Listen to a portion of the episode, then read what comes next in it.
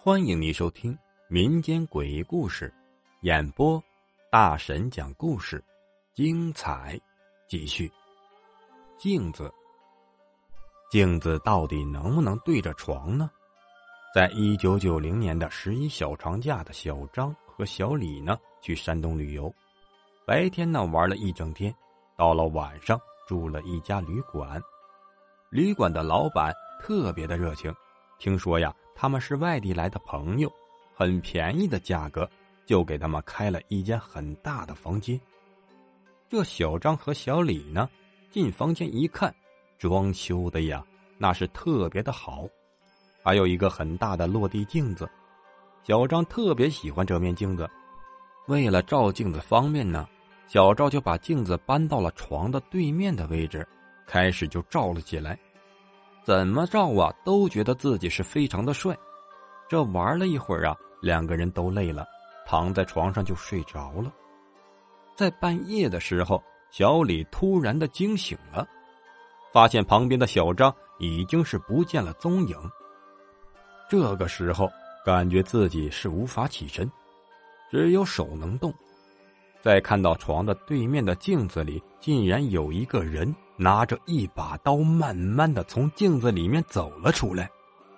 这时候，小李呢有点害怕了，就想办法呀，努力的让自己醒过来。当这个影子走到自己身边的时候，他才看清这个人正是小张。小张没有丝毫的犹豫，这一把刀就扎在了小李的肚子上。由于这种窒息的疼痛呢，小李突然就被惊醒了。原来这是一场梦。醒过来之后，看到床下的小张跪在镜子面前，面露着诡异的表情，而且呢，镜子里面那个人却不是小张。这时候突然看到小张，也不知道从哪里弄了一把刀，恍恍惚惚的走进了小李面前，这一刀啊，就扎进了他的肚子里。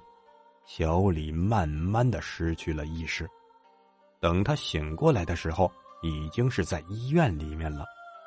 站在他旁边的人正是小张。小张说：“呀，昨天晚上他饿了，出去吃了点夜宵。等小张回来的时候，说小李已经倒在了血泊之中。这到底是怎么回事呢？”小李说：“他当时看到镜子里面不是小张。”说小张在照镜子，然后好像是小张捅了我一刀。小张说：“我当时正在外面吃夜宵啊，这到底怎么回事呢？”后来呀，这旅店的老板说：“我们这有个风俗，这镜子可千万不能对着床，不然早晚会出事儿。”感谢你的收听，本集播讲完毕。